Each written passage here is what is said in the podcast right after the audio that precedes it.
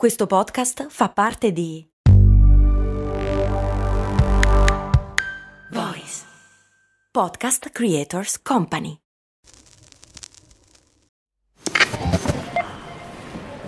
Ecco il suo resto.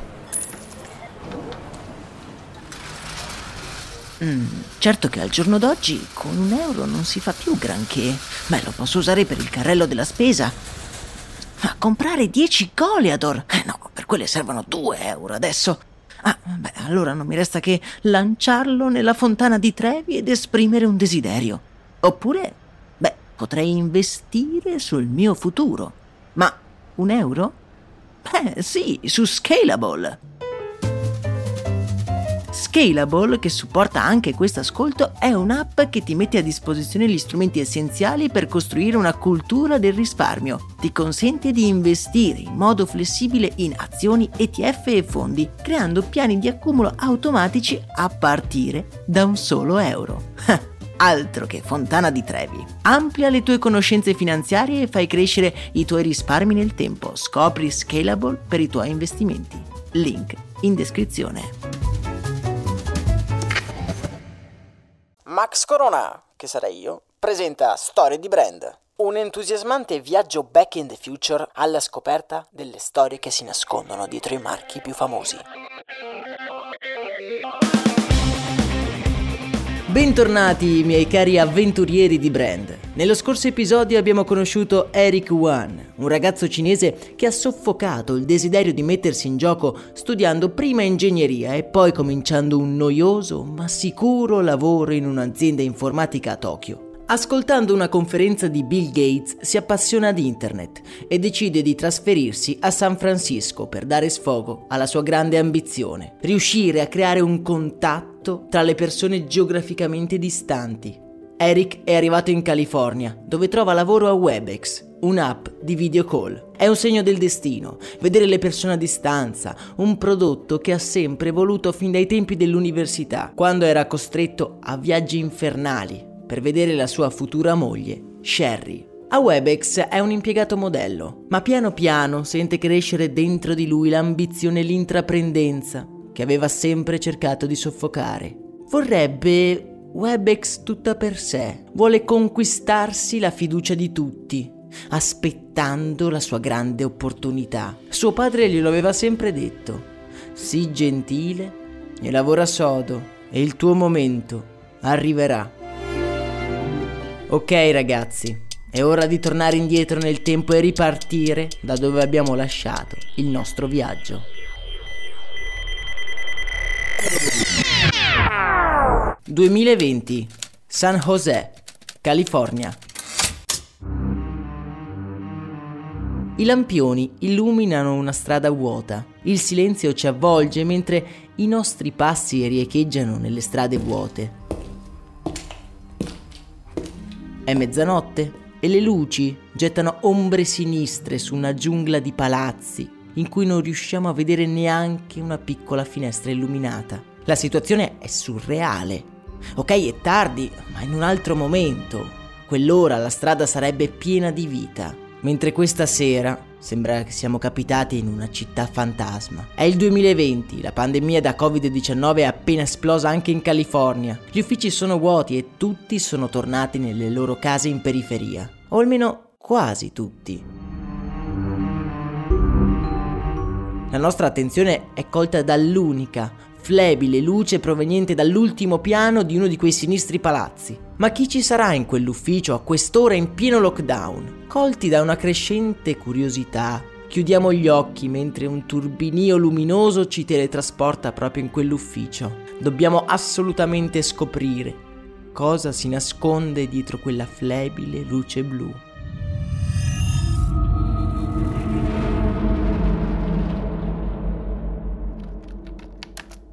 Dal fondo della sala uno schermo illumina il volto di un uomo di media corporatura. Dimostra una cinquantina d'anni ed esausto trascina le sue dita sulla tastiera del PC. Ma che cosa starà tramando? Cosa ci fa in un ufficio da solo a mezzanotte quando tutto il mondo è chiuso in casa? Senza fare rumore, ci avviciniamo a quella figura sinistra. gli teniamo d'occhio la nuca immobile, pronti a cogliere ogni piccolo movimento quando...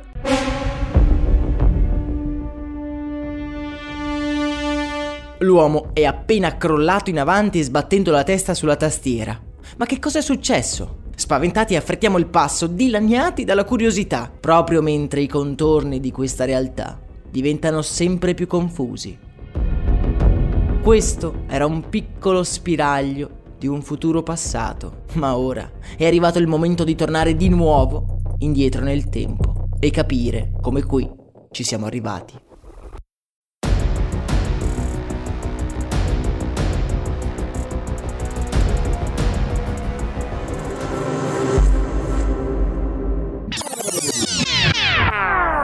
...2004, San Francisco, California.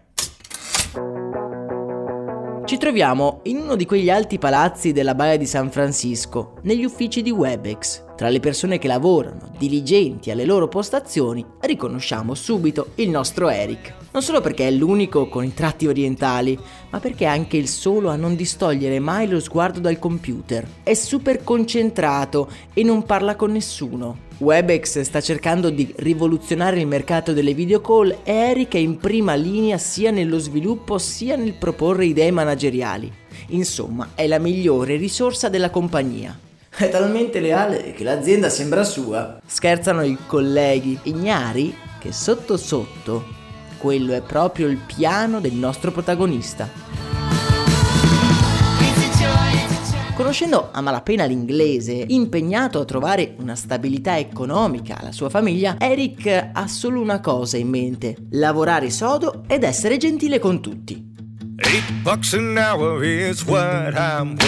La cosa interessante è che se da un lato è stato proprio Bill Gates a spingere Eric a trasferirsi in America, ora che lavora per Webex, Microsoft è diventato il suo peggior nemico. L'azienda di Gates vuole infatti distribuire gratuitamente un programma di video call all'interno di Windows, una mossa aggressiva che mette Webex subito alle strette.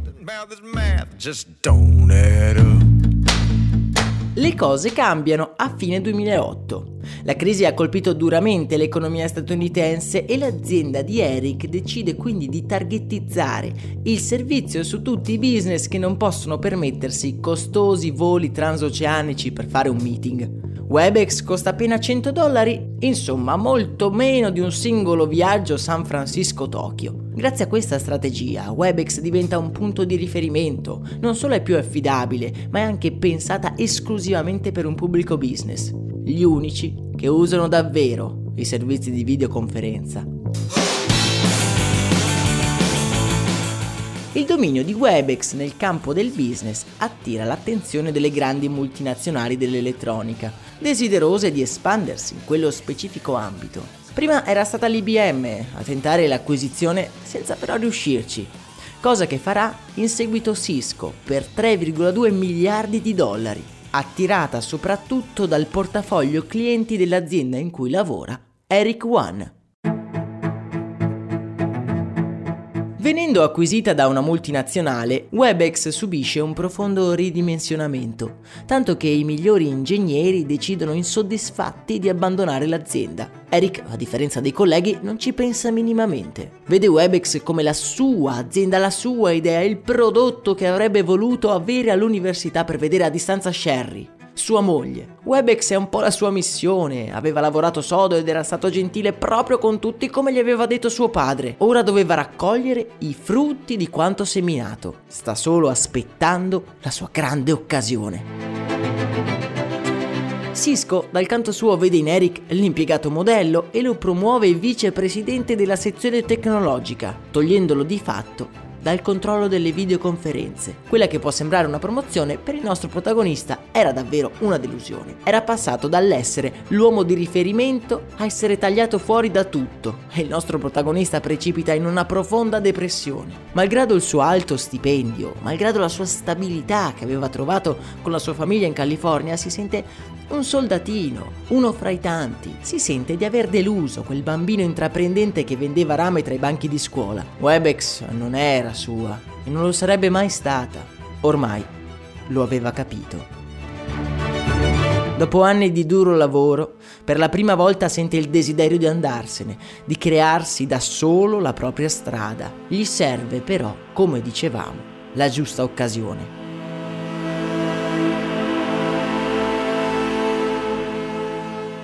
Lasciamo per un attimo un pensieroso e disilluso Eric per trasferirci nell'Europa orientale, precisamente in Estonia, dove a Tallinn un gruppo di studio universitario sta rincorrendo lo stesso identico sogno di Eric, creare il miglior sistema di video call al mondo. Sono quattro ragazzi chiusi in una stanza e appena un anno prima hanno lanciato un software che diventerà per molto tempo il sinonimo di un mercato intero sbaragliando completamente la concorrenza. Proprio in quella stanza, proprio quel gruppo di universitari hanno creato Skype, un ottimo programma, ma soprattutto una succulenta occasione per il nostro amico nemico Bill Gates, che lui ovviamente non si farà sfuggire. Webex, amici miei, alle ore contate.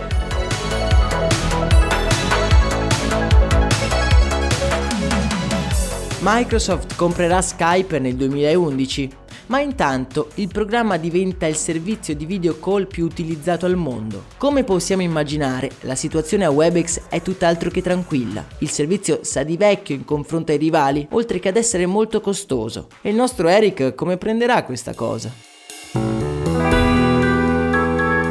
Comincia a svolgere degli studi indipendenti sullo stato del business delle videoconferenze. Immerso in una valanga di dati e di interviste con i clienti, capisce che c'è un aspetto dei sistemi di video call ancora non sfruttato da nessuno. Lo smartphone è una cosa relativamente nuova, ma già alcuni clienti si lamentano un'impossibilità nell'utilizzare il proprio cellulare nelle video call. Ormai Skype è diventato lo standard, ma c'è ancora una piccolissima possibilità. Sembra che nessuno in effetti stia dando la giusta attenzione agli smartphone. Webex è un caso perso, è un prodotto di ben 12 anni prima, costruito con una tecnologia ormai arretrata. Eric si trova davanti ad una scelta.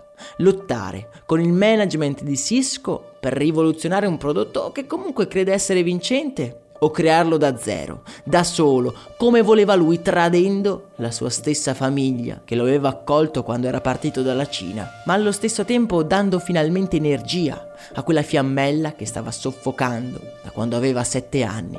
La risposta è dolorosa ma semplice. Avrebbe lasciato Webex per rincorrere la sua grande idea di teletrasporto con sua grande sorpresa, anche Sherry è favorevole all'idea. Da un lato, una startup lo avrebbe impegnato ancora di più, ma quella era sempre stata la sua strada. Lei lo aveva capito ancora prima di lui. Eric è euforico quando consegna le dimissioni al board di Cisco. Stava rinunciando ad un salario da ben 300 mila dollari l'anno per buttarsi nel vuoto. Però finalmente quel bambino ha realizzato quel sogno che era bruciato insieme al capanno degli attrezzi molti anni prima. Quello che non sa è che il destino ha in serbo delle avventure davvero particolari per lui.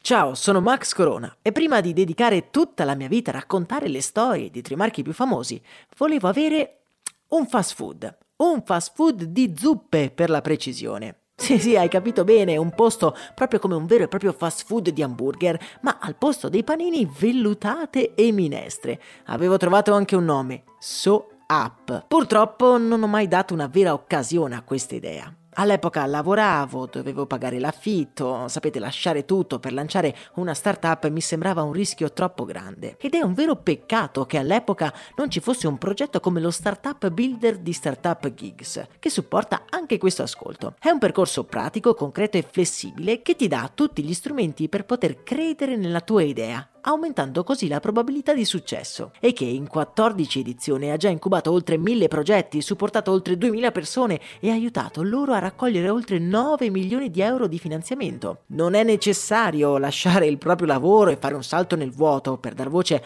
a quell'idea che ti tiene sveglio una notte. Se hai un'idea che vuoi finalmente realizzare, questo è il momento. Le candidature sono aperte. Prenota subito la prima chiamata di approfondimento gratuita. Trovi tutte le informazioni su www.startup appbuilder.it.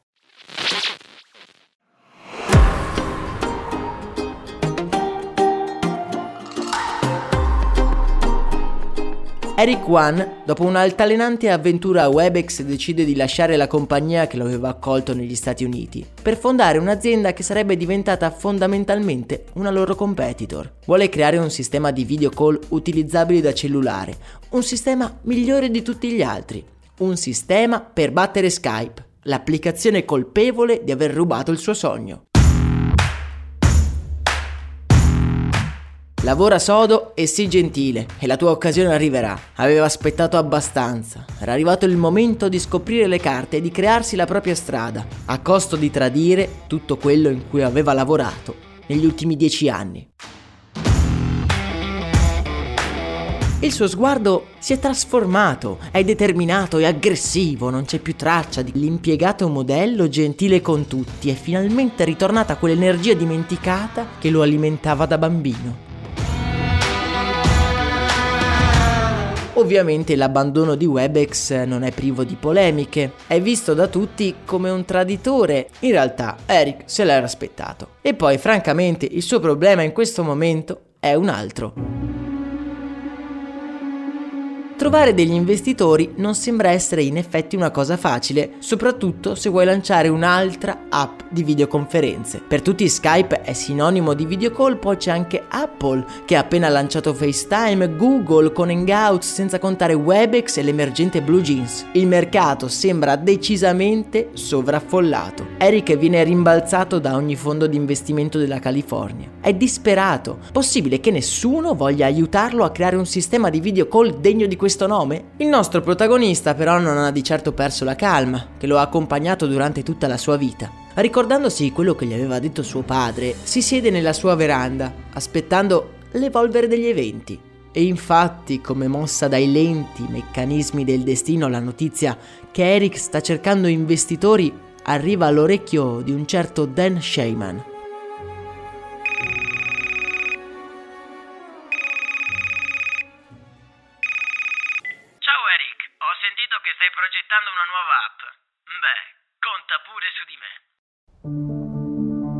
Shyman è un vecchio collega di Eric dei tempi di Webex, che ora è un angel investor di un fondo di investimento. Dan si ricorda molto bene di Eric. Era l'impiegato modello per eccellenza. Era stato sempre gentile con lui e quando Eric vede il suo vecchio collega firmare l'assegno per la sua avventura quasi non riesce a trattenere le lacrime. Alla fine tornava tutto.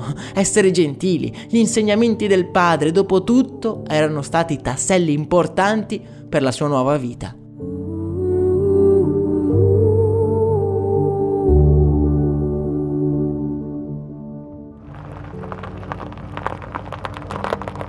Una sera la macchina di Eric entra nel vialetto di casa al tramonto. Lui è esausto, la sua vita si è completamente trasfigurata in pochissimo tempo. Ora è un disoccupato che ha puntato tutto su di un cavallo sul quale nessuno scommetterebbe un dollaro. Il rischio però lo fa sentire vivo, l'incertezza del successo è quello che gli dà la forza ogni giorno e ogni notte di alimentare il suo sogno.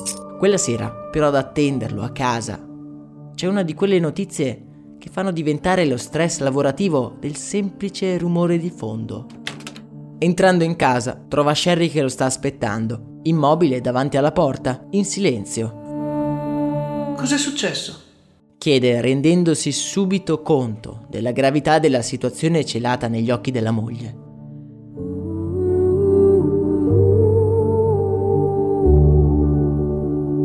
Suo padre, l'uomo che con le sue parole aveva influenzato più di tutti la sua vita, non c'era più. Un malore improvviso se l'era portato via.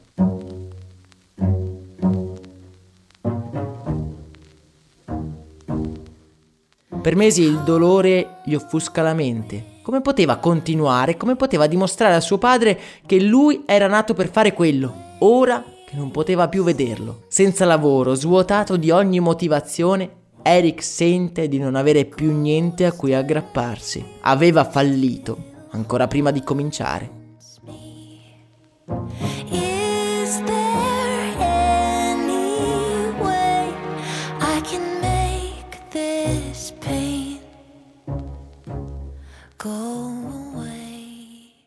Non vedendolo più in ufficio, i membri del suo team, per lo più ex dipendenti di Webex, vanno a fargli visita. Hanno, in effetti, un'importante notizia da comunicargli. Forti del primo investimento di Dan Sheyman, il team era riuscito a racimolare la bellezza di 3 milioni di dollari da altri investitori, tra cui, ironia della sorte, anche uno dei fondatori di Webex, che aveva lasciato la compagnia anni prima. A quella notizia Eric è sopraffatto dalle emozioni. Ecco l'appiglio che gli serviva. Non può mollare, non può deluderli. Quella sera scrive una mail a tutti quelli che avevano puntato dei soldi su di lui, scrivendo Il vostro supporto è fondamentale per me.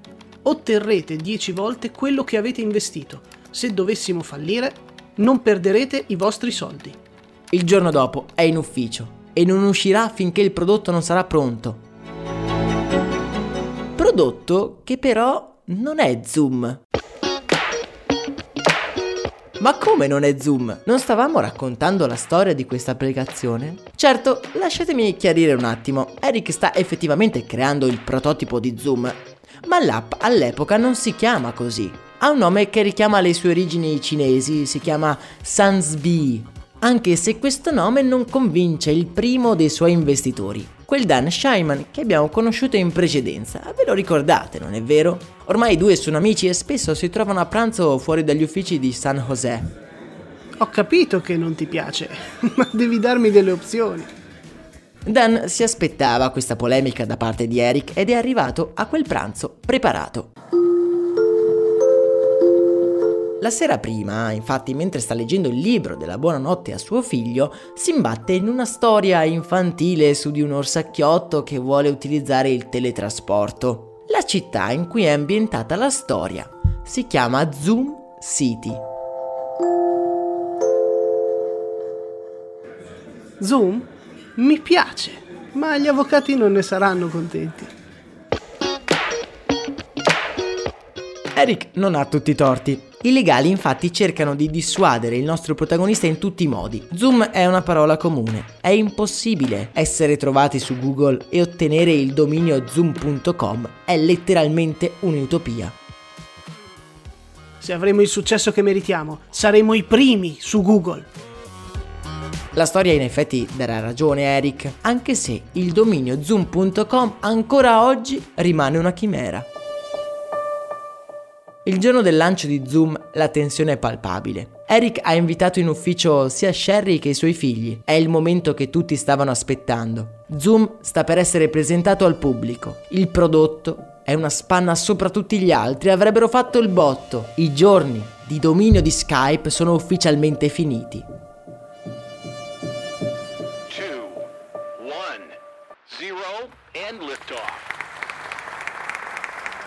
Zoom è online, tutti e 40 gli impiegati si abbracciano e brindano felici, i loro sforzi sono stati ripagati. Purtroppo c'è un particolare che non lascia tranquillo Eric. A fine giornata, infatti, i download totali sono a malapena una ventina. Si alzeranno! esclama uno degli impiegati uscendo dall'ufficio quella sera. Purtroppo non è così. I giorni passano e diventano settimane, e poi mesi. Pochissimi utilizzano Zoom e di quella crescita esponenziale di cui tutti parlavano, beh, non c'era neanche l'ombra. A fine anno gli utenti attivi sono a malapena 60.000, un numero insignificante rispetto ai milioni di utenti di Skype. Chiuso nel suo ufficio, Eric sa qual è il problema. Lui aveva puntato tutto sul prodotto, aveva assunto 40 tra i migliori ingegneri della Silicon Valley, tralasciando una cosa fondamentale. La gente che usava Zoom era entusiasta del prodotto. Il problema è che nessuno sa che esistiamo. Eric deve costruire un reparto marketing. Forte di avere un prodotto vincente, si rivolge ai fondi di investimento, che ironia della sorte stanno proprio in quel periodo cercando l'app di video call migliore da utilizzare internamente. Intervistando alcuni utilizzatori di tutte le piattaforme si rendono conto che gli unici utenti veramente soddisfatti del servizio erano proprio quelli di un'app semi sconosciuta chiamata Zoom.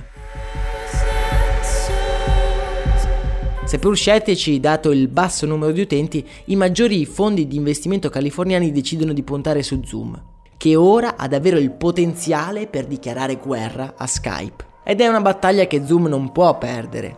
In due anni l'applicazione di Eric diventa una delle alternative più apprezzate a Skype e rosicchia anno dopo anno rilevanti quote di mercato ai suoi rivali di sempre, Webex compreso. Dietro il suo sorriso gentile Eric nasconde una determinazione senza scrupoli. Con tenacia e perseveranza comincia a chiudere contratti milionari, forte del fatto che Zoom era l'unico servizio davvero affidabile utilizzabile da smartphone.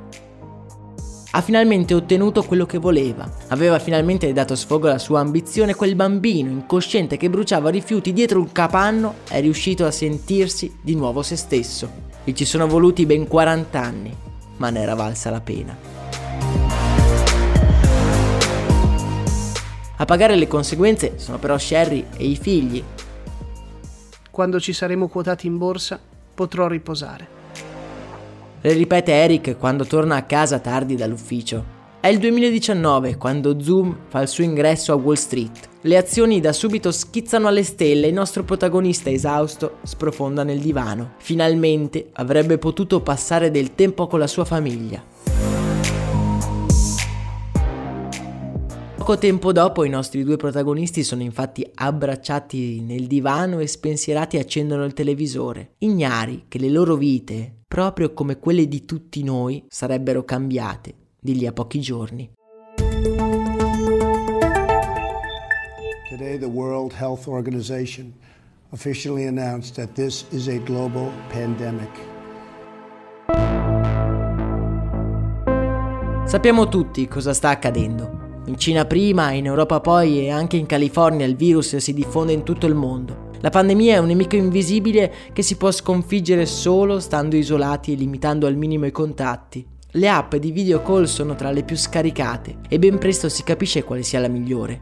Centinaia di milioni di persone si riversano su Zoom. È la più facile da utilizzare ed è anche la più affidabile. Per entrare in un meeting non serve neanche una password per farvi capire. Ormai ci si incontra online, si fanno aperitivi, addirittura ci si sposa su Zoom. Ma purtroppo Dietro ogni grande successo si nasconde il prezzo per ottenerlo. La straordinaria facilità di utilizzo di Zoom si traduce anche nella sua più grande vulnerabilità. La privacy della piattaforma è messa a dura prova e in tv cominciano ad attaccare la piattaforma sottolineando le origini cinesi di Eric. Il nostro protagonista è sconcertato e non può certo mollare ora, non può deludere tutte quelle persone che stanno soffrendo. Nel mezzo del lockdown, quando tutti sono chiusi in casa, Eric va in ufficio dichiarando a sua moglie che non ne sarebbe uscito fino alla fine dell'emergenza. Non può stare a casa, non può permettersi di distrarsi proprio ora che tutto il mondo fa affidamento su Zoom. Non può essere lui a deluderli tutti, esattamente come aveva iniziato l'università per non deludere suo padre,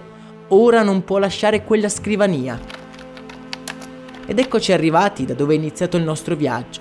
Un ufficio vuoto, un palazzo vuoto ed un uomo esausto che crolla sulla sua scrivania. Durante la pandemia Zoom diventerà una vera e propria potenza economica. La sua quotazione di mercato letteralmente esploderà portandolo ad essere una delle aziende più di successo della Silicon Valley. C'è chi dice che senza pandemia Skype avrebbe regnato incontrastata, ma non ne sono tanto sicuro. Zoom ha avuto il merito di avere il prodotto migliore quando ce n'era più bisogno.